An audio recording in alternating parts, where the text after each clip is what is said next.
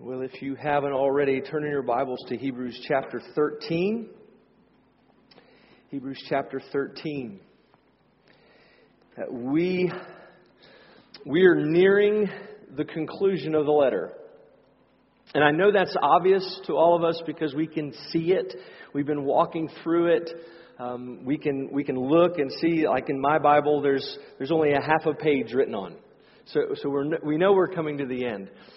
But I think we would know that we were coming to an end even if we didn't see it. And what I mean is if we were in that room when it was first being read, I think just listening would have put us in a place of knowing that things were wrapping up. I mean, think about this for a minute. Just imagine being huddled up in that room in either Palestine or Rome with that small church. Candles lit, and everyone is in the room hanging on every word. They're hanging on every phrase, every Old Testament quote, every comparison, every elaboration, every admonition that the writer wrote, every empathetic pastoral encouragement, every reminder of every assurance of every promise. Imagine them listening and hearing how Christ is better than anything and everything in regard to their past Judaism. And then all of a sudden, the tone changes. Right? The tone changes, and all of a sudden the pace speeds up, and declarations give way to instructions. And those instructions come one after the other, rapid fire. All of a sudden they hear, continue to love each other. Open your home and be generous. Have others over. Help the needy. Remain sexually pure. Honor your marriage. Honor your spouse. Don't be greedy. Don't chase after money. Be content. Remember those who have invested in you. Read the Bible. Follow Jesus. Go to church. Share the gospel. Serve and share with others. Join a church. Submit to the leaders and pray for them. I mean, it's for parents, right? It's like that day you're sending your first grader off to school for the very first time. And there's this list of things you want to make sure they hear before they go. Or for those of you that have ever watched your 16-year-old get in the car by themselves for the very first time to pull out of the driveway, and you're constantly thinking of all the things that they need to remember as they're driving down the road. Or that drop-off, fewer of you understand this, but dropping your kids off at college in the dorm as if you're never going to see them again. And you just want that one more instruction, one more thing. And it's the writer has, it's almost like he has that in mind. He knows he's got to stop writing. He's got to stop at some point. But the more he comes to that conclusion, the more he wants to say because he doesn't want to leave anything out. That which is going to be beneficial to them.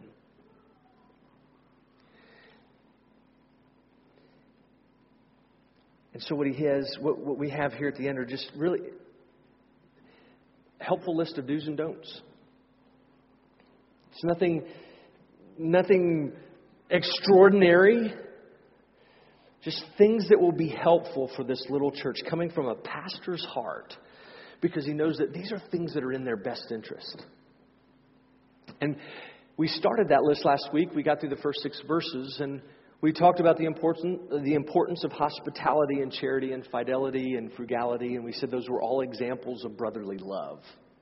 And this week we want to pick up, as Hans has already read, we want to pick up in verse 7 and walk through verse 13 or 19.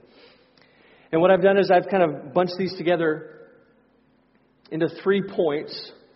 We're going to look tonight at the instruction to remain on course, the instruction to rest in Christ, and the instruction to respond with confidence. And I know that sounds really familiar, right? But it's what the writer has been saying throughout. It's repetitious. But again, it's for our good. So before we begin, let's go to the Lord in prayer. Father, we now come to proclaim your word that is eternal and infallible and inerrant. We believe that through it you grant us all things that pertain to life and godliness, all that is profitable for teaching and reproof and correction and training in righteousness. We believe that through it we are complete, equipped for every good work. So would you tonight by it in your Spirit, would you challenge us, strengthen us, encourage us, and give us rest for our souls. Use me as your servant as you see fit this evening. In Jesus' name and for his sake I pray. Amen.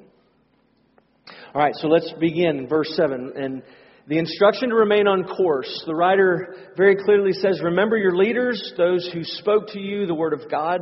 Consider the outcome of their way of life and imitate their faith. Right, running the race and finishing the race well remains in the forefront of his mind. And we know that because these leaders that he's referring to are those who were once a part of this church but have since gone on to be with the Lord. They ran the race.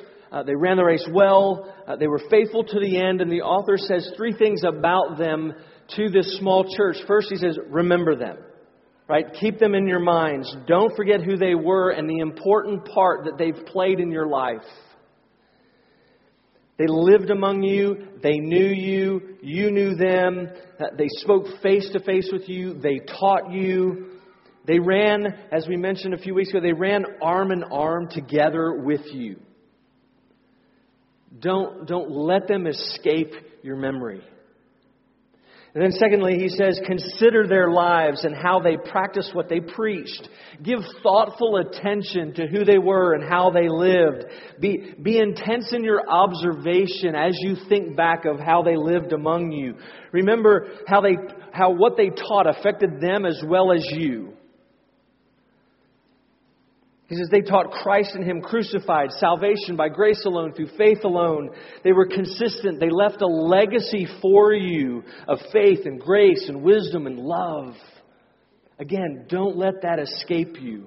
You have benefited from their investment in you. And then thirdly, he says, imitate their faith. Do what they did. Teach what they taught.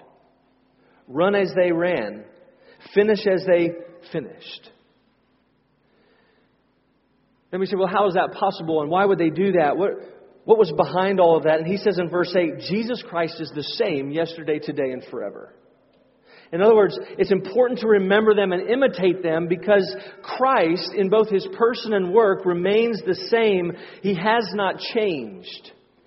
And he and his work and the benefits of his work were the same for those past leaders as it is for you today, as it will be for your children and their children until the Lord returns. He's communicating again that while change is inevitable and while circumstances and life is just full of change, there's one thing that remains the same. God is immutable. Right? The Father does not change. The Spirit does not change. Christ Himself does not change. He is constant and consistent. And the faith that they had is the same as the faith of the faith of their forefathers and those leaders that have gone on before them, who He's referring to. And their faith of that little bitty church is the same because the object is the same. The leaders were looking to a consistent Savior. And he's encouraging that little church to look to that same consistent Savior. And so to imitate their faith, he says you need to remain on course. In verse 9, he says, don't be led astray. Don't be led astray by diverse and strange teachings. And as I mentioned to the kids, this has been this common thread throughout the letter. It's something that he's repeated it on several occasions in different ways. And I believe he really gets the point across. Again, this is this last-ditch effort. And so he uses a couple of words. And it's interesting. I just read this week an article that said, don't take time to define words in the original language in the midst of your sermons. And yet I feel it's necessary that we do that tonight. because it helps us understand what he's meaning. It's in Miller's words. We want to pull out the pots and pans just briefly, so we get an idea of what this strange teaching is all about. First, the word diverse. It's actually a word that's used to describe multicolored clothing. And in the Greek version of the Old Testament, it's actually the word that describes Jacob's coat of many colors that Jacob had given to him. And it's also used to describe alloys that are, like brass, that are mixtures of a couple or more metals. And so the first point this author's trying to make about this false teaching, is that it's brilliant, it's enticing, it's dazzling, and it's also a mixture of truth and falsehood.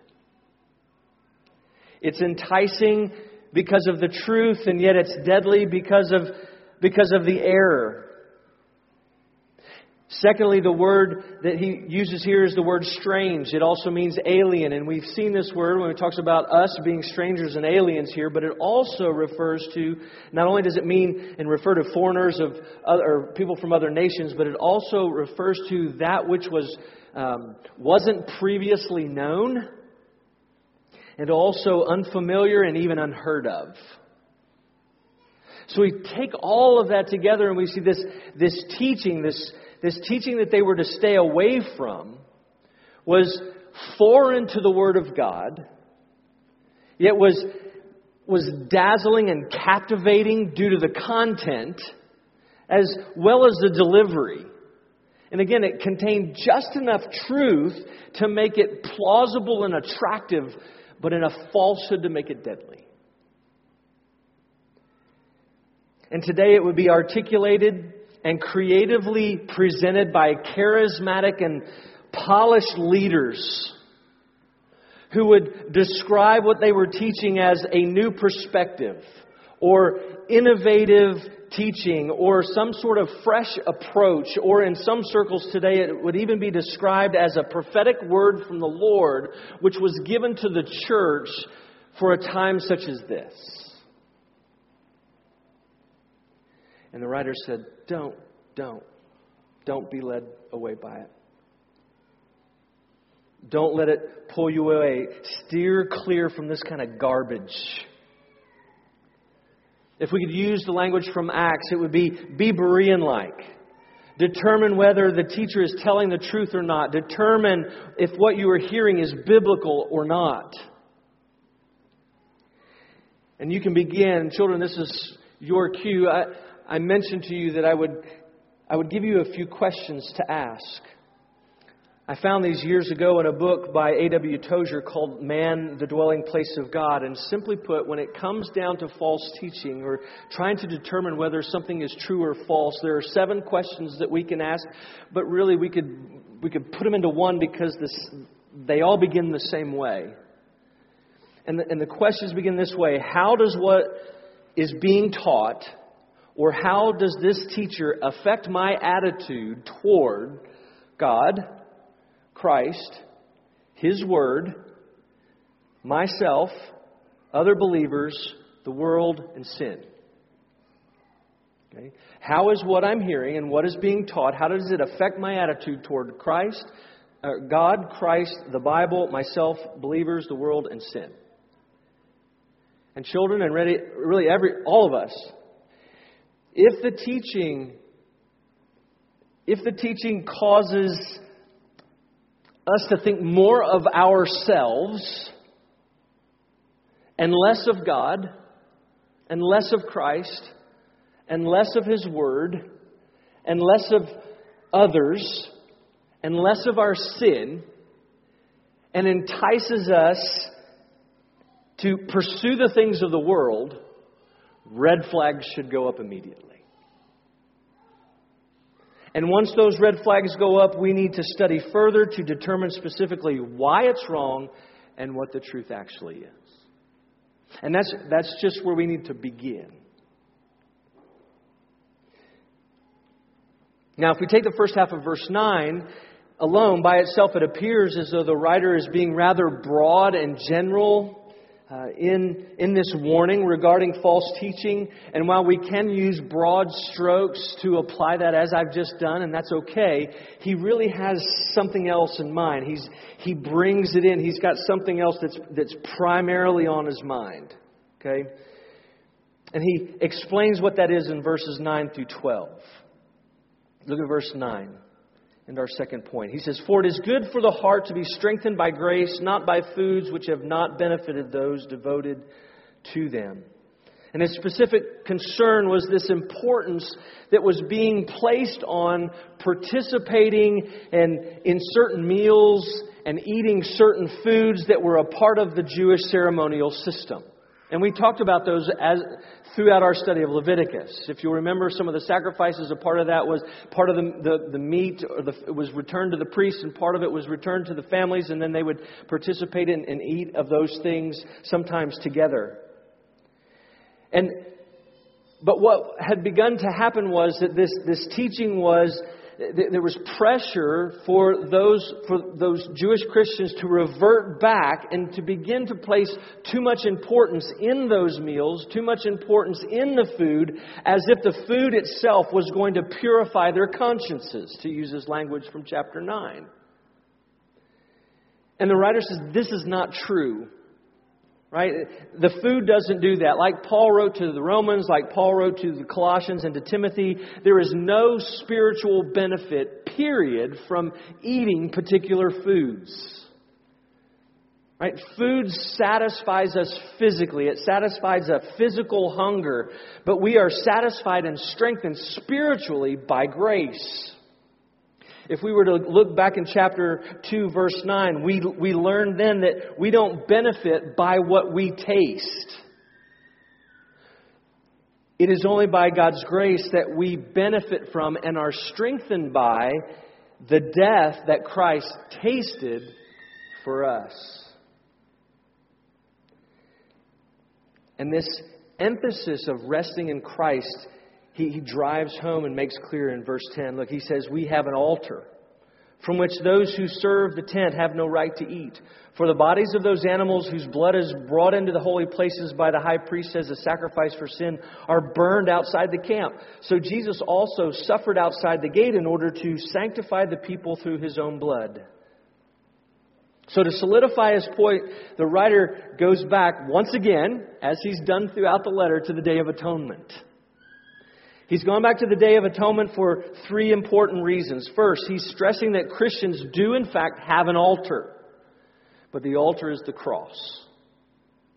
The altar is the cross of the Lord Jesus. And on that cross, on that altar, Christ laid himself down willingly as the full and final sacrifice, as a sin offering. And that the Levitical priests do not benefit from that sacrifice simply because they continue to look to the sacrifices of the system rather than to the Christ to which those sacrifices pointed. Hopefully I didn't confuse you. The sacrifice of Christ is not benefiting the priest because the priests are continuing to look to the sacrifices, and those sacrifices are what actually point to Christ, and they were missing it. Secondly, he says he's stressing that unlike the priests who could not eat, on the Day of Atonement, they could not eat anything left from the bull or the goat because all of the bull and all of the goat were either sacrificed on the altar of burnt offering, or what remained was taken outside of the camp and burned on the burn pile. And so there was nothing for them to eat. But Christians, the writer's saying Christians, who, by the way, Peter calls a royal priesthood, right? The writer says that we are able to eat or partake of Christ's complete sacrifice, spiritually speaking. And this is exactly what Jesus was referring to in John 6. He said that we eat his flesh and we drink his blood when we come to him by faith and place our trust in him for our salvation. And when we do that, we will never hunger and thirst again because we've been satisfied spiritually by him. So we're nourished by Him. When we come and look to Him as our substitutionary atoning sacrifice, He satisfies our needs. And Philip Hughes points out, he says, for the Levitical priesthood, their feeding was physical, partial, and limited, because the sacrifice only provided temporary external cleansing. But for the Christian, our feeding is spiritual. It's total. It's unrestricted, because Christ's sacrifice provided a permanent and inward cleansing and purification of sin.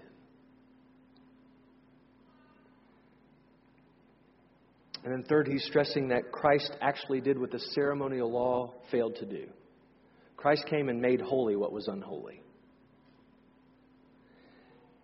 For those in the tabernacle, if you remember, that which was inside the camp was holy, that which was outside the camp was unholy. For the Jews of this time, anything that was outside of the gates of Jerusalem, anything that was inside of the gates of Jerusalem was holy, anything outside of the gates of Jerusalem was unholy. That's why we see this language going back and forth between camp and gates. Now, you'll remember on the Day of Atonement that those who were involved in taking the goat, right, the scapegoat away, or those that were in charge of burning what was on the burn pile, they had to be washed, right? They had to be ritually cleansed before they could return back inside the camp. And the same was true for the temple. Of those that were outside of the gate doing what they were supposed to do, to come back into the gate, they had to be ritually cleansed. Where was Christ crucified? Outside the camp.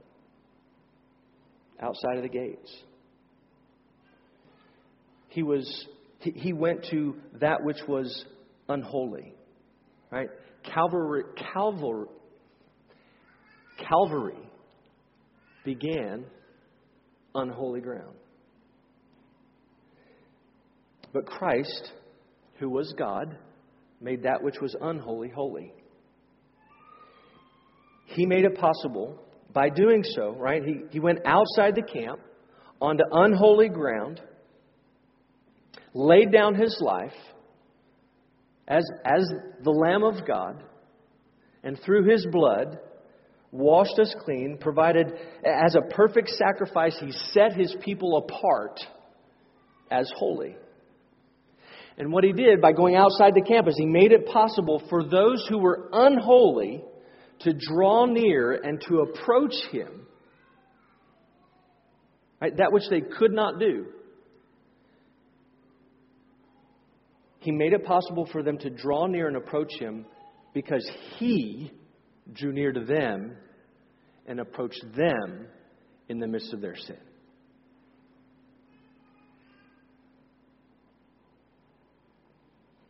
The shedding of His blood outside the camp and outside the gates provided that ultimate and complete and total cleansing that provides, makes us accessible, forgives us of our sin, sets us apart as holy, and Calvary became holy ground.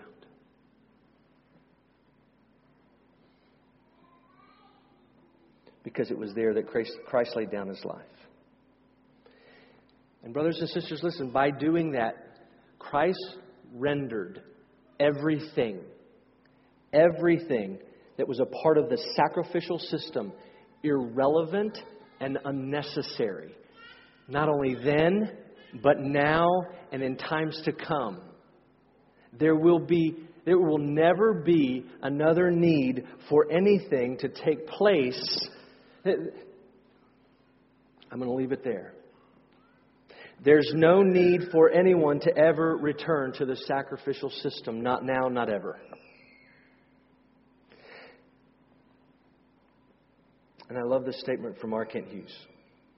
He says, all those who remain committed to the old Jewish system were excluded from the benefits of Christ's atoning death. But His death outside the camp means that He is accessible to anyone in the world who will come to Him. And then he says this, Jesus planted the cross in the world so that the world might have access to Him, and He remains permanently available. And my prayer and my hope is that everyone in this room would be able to sing the hymn, this wonderful hymn by Eliza Edmonds Hewitt. She wrote, "My faith has found a resting place, not in device nor creed. I trust the ever-living one, his wounds for me shall plead. Enough for me that Jesus saves, this ends my fear and doubt. A sinful soul, I come to him, he'll never cast me out. My heart is leaning on the word, the written word of God, salvation by my Savior's name, salvation through his blood." We could sing the chorus, I'm sure. I need no other argument. I need no other plea. It is enough that Jesus died and that he died for me. Let's rest in Christ. He's our only hope. Rest in him. So the question is, how should we respond? That's how we finish regularly here, right? But he answers the question for us. He lists our responses, and he says we can respond with confidence. Look at verse 13. He says, "Therefore, let us go to him outside the camp and bear the reproach he endured. For here we have no lasting city, but we seek the city that is to come. Through him, then, let us continually offer up a sacrifice of praise to God, that is the fruit of lips that acknowledge his name. Do not neglect to do good and to share what you have, for such sacrifices are pleasing to God. Obey your leaders and submit to them, for they are keeping watch over your souls, as those who will have to give an account. Let them do this with joy and not with groaning, for that would be of no advantage to you. Pray for us, for we are sure that we have a clear conscience, desiring to act honorably in all things. I urge you the more earnestly to do this in order that I may be restored to you the sooner." And in these last 7 verses, there are 5 responses. 5 responses that, for the sake of time, that I'll try to apply as we go along. All right. And the first, of course, is found in verse 13. It's follow Christ. Follow Christ. And to get a clear picture, we got to go back to Exodus 33 after the golden calf incident.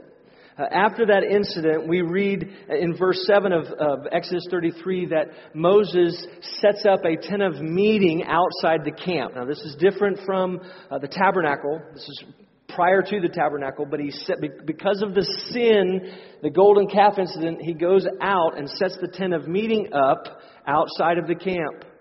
And so what the writer does, because the camp had been contaminated by sin, by the sin of the people and their idolatry. So the author takes that event as well as the cross to say, if we're going to seek after Christ, if we're going to continue to look to him, if we're going to follow him, we have to separate ourselves from our sin. We have to separate ourselves from the world. We have to separate ourselves from any insufficient works-based or merit-based system. We have to separate ourselves from anything that's contrary to the grace alone, faith alone, Christ alone gospel. And in Jesus' words, we have to identify with Christ and his pain and his suffering and his shame. And we have to forsake our temporal and our earthly securities and do what? Take up our cross and follow him. And we can do so confidently, right? Without fear. Because what have we learned just even in the last couple of weeks? We are aliens and strangers in this temporary world. But why do we have confidence? Because we can seek the city that is to come. Why? Because we're already residents of it. We're already residents of that city, the city of God, the New Jerusalem, the Mount Zion. And so we have confidence in the midst of that following. As hard as and difficult as it might be, we do so without fear and in confidence because we're his. Secondly, he says to offer up a sacrifice of praise in verses 14 and 15. Right, Christ having made the full and final sacrifice for our sins, the author says that the sacrifice that we now offer in our worship is a sacrifice of praise and thanksgiving. Right, we're able to offer that through song. And in Paul's words, we let the word of Christ dwell within us richly, teaching and admonishing one another in all wisdom, singing psalms and hymns and spiritual songs with thankfulness in our hearts to the Lord. And while we do this here, we don't just do this here. We don't just do it once a week during a worship service. We do that every day. It's to be continual. The language is we got to be continual in that. We're doing that as a normal part of every day. It's a part of our coming and going. If we use the language from the Shema in Deuteronomy 6, we do it when we sit in our house and when we walk by the way and when we lie down and when we rise up. Continually offering that to the Lord. Third, he says we share what we have in verse 16. As we said last week, we're to express our love for one another. And how do we do that? By being generous with one another, by inviting one another into our homes, showing hospitality and charity. And here he says, don't neglect to do good and to share what we have. And then he adds this blessing. He says, because it's what pleases the Lord. Right? The Lord is not simply looking after or desiring cold, dead orthodoxy.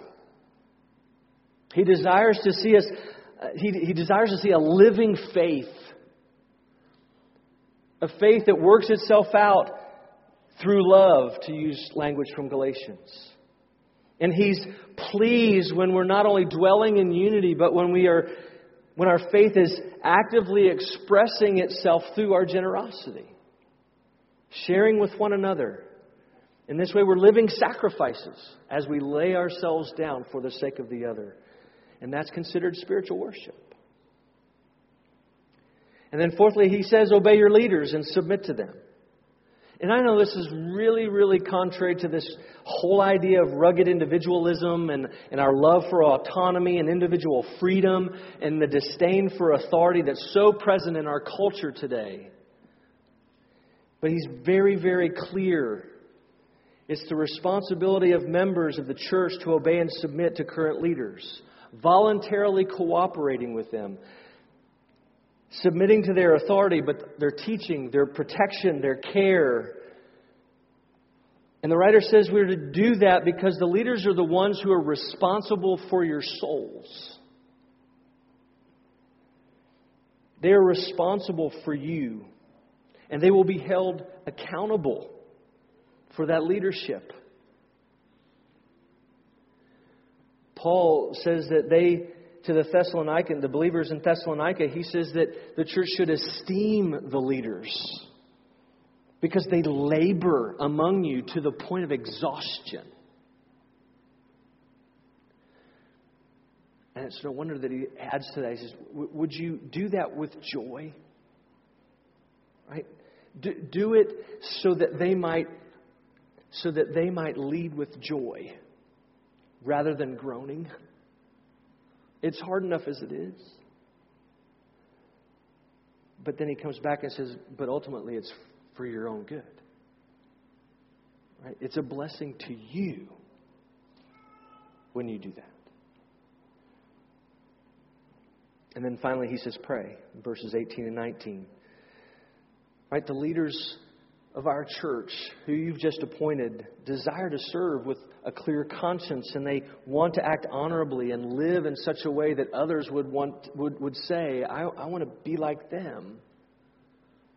We would be able to say, imitate them. And so he says prayer is the perfect answer, because Satan and the world and the sin that's within us stand in the way of living in that way. And he just says, oh, pray for them. Pray earnestly for them. Because apart from that prayer, right, apart from prayer, ministry becomes self-serving and manipulative and without power. Pray for your leaders. Now, I want to add one last thought to these. I want to take these last two and bring it in a little more specifically, if I can. Considering the process that we're in and what we've just done over the last couple of weeks, okay? So let me add this. As we move toward particularization and beyond, can I encourage all of us to beware of Christian media? And I say that because while it may be helpful, it can also be hurtful. It can be hurtful because we need to remember that those who write the articles and write the books, and those who speak at the conferences and preach the sermons and put out the podcasts are not your leaders. They're not your leaders. They don't know you. They do not live among you. You've not had a conversation with them. You don't know whether they are practicing what they preach or not. You have no idea if their faith is worth imitating. They don't pray for you. They don't give you counsel. In reality, they don't serve you in any way. They don't wear themselves out to the point of exhaustion on your behalf, caring for your souls. And if you aren't careful, while it all may be helpful, having inundated yourselves with that celebrity culture and the edited presentations and the polished productions, it is possible for that to lead to a waning in your esteem for them, because they're just ordinary guys.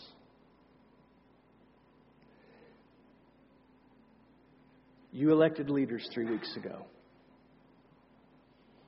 wisely. They know you. You know them. They care about you. They love you. They've agreed at your request to invest in you. They've agreed at your request to watch over you.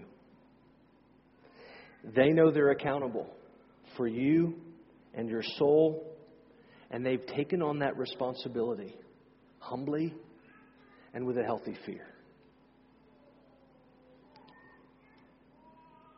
Please esteem them.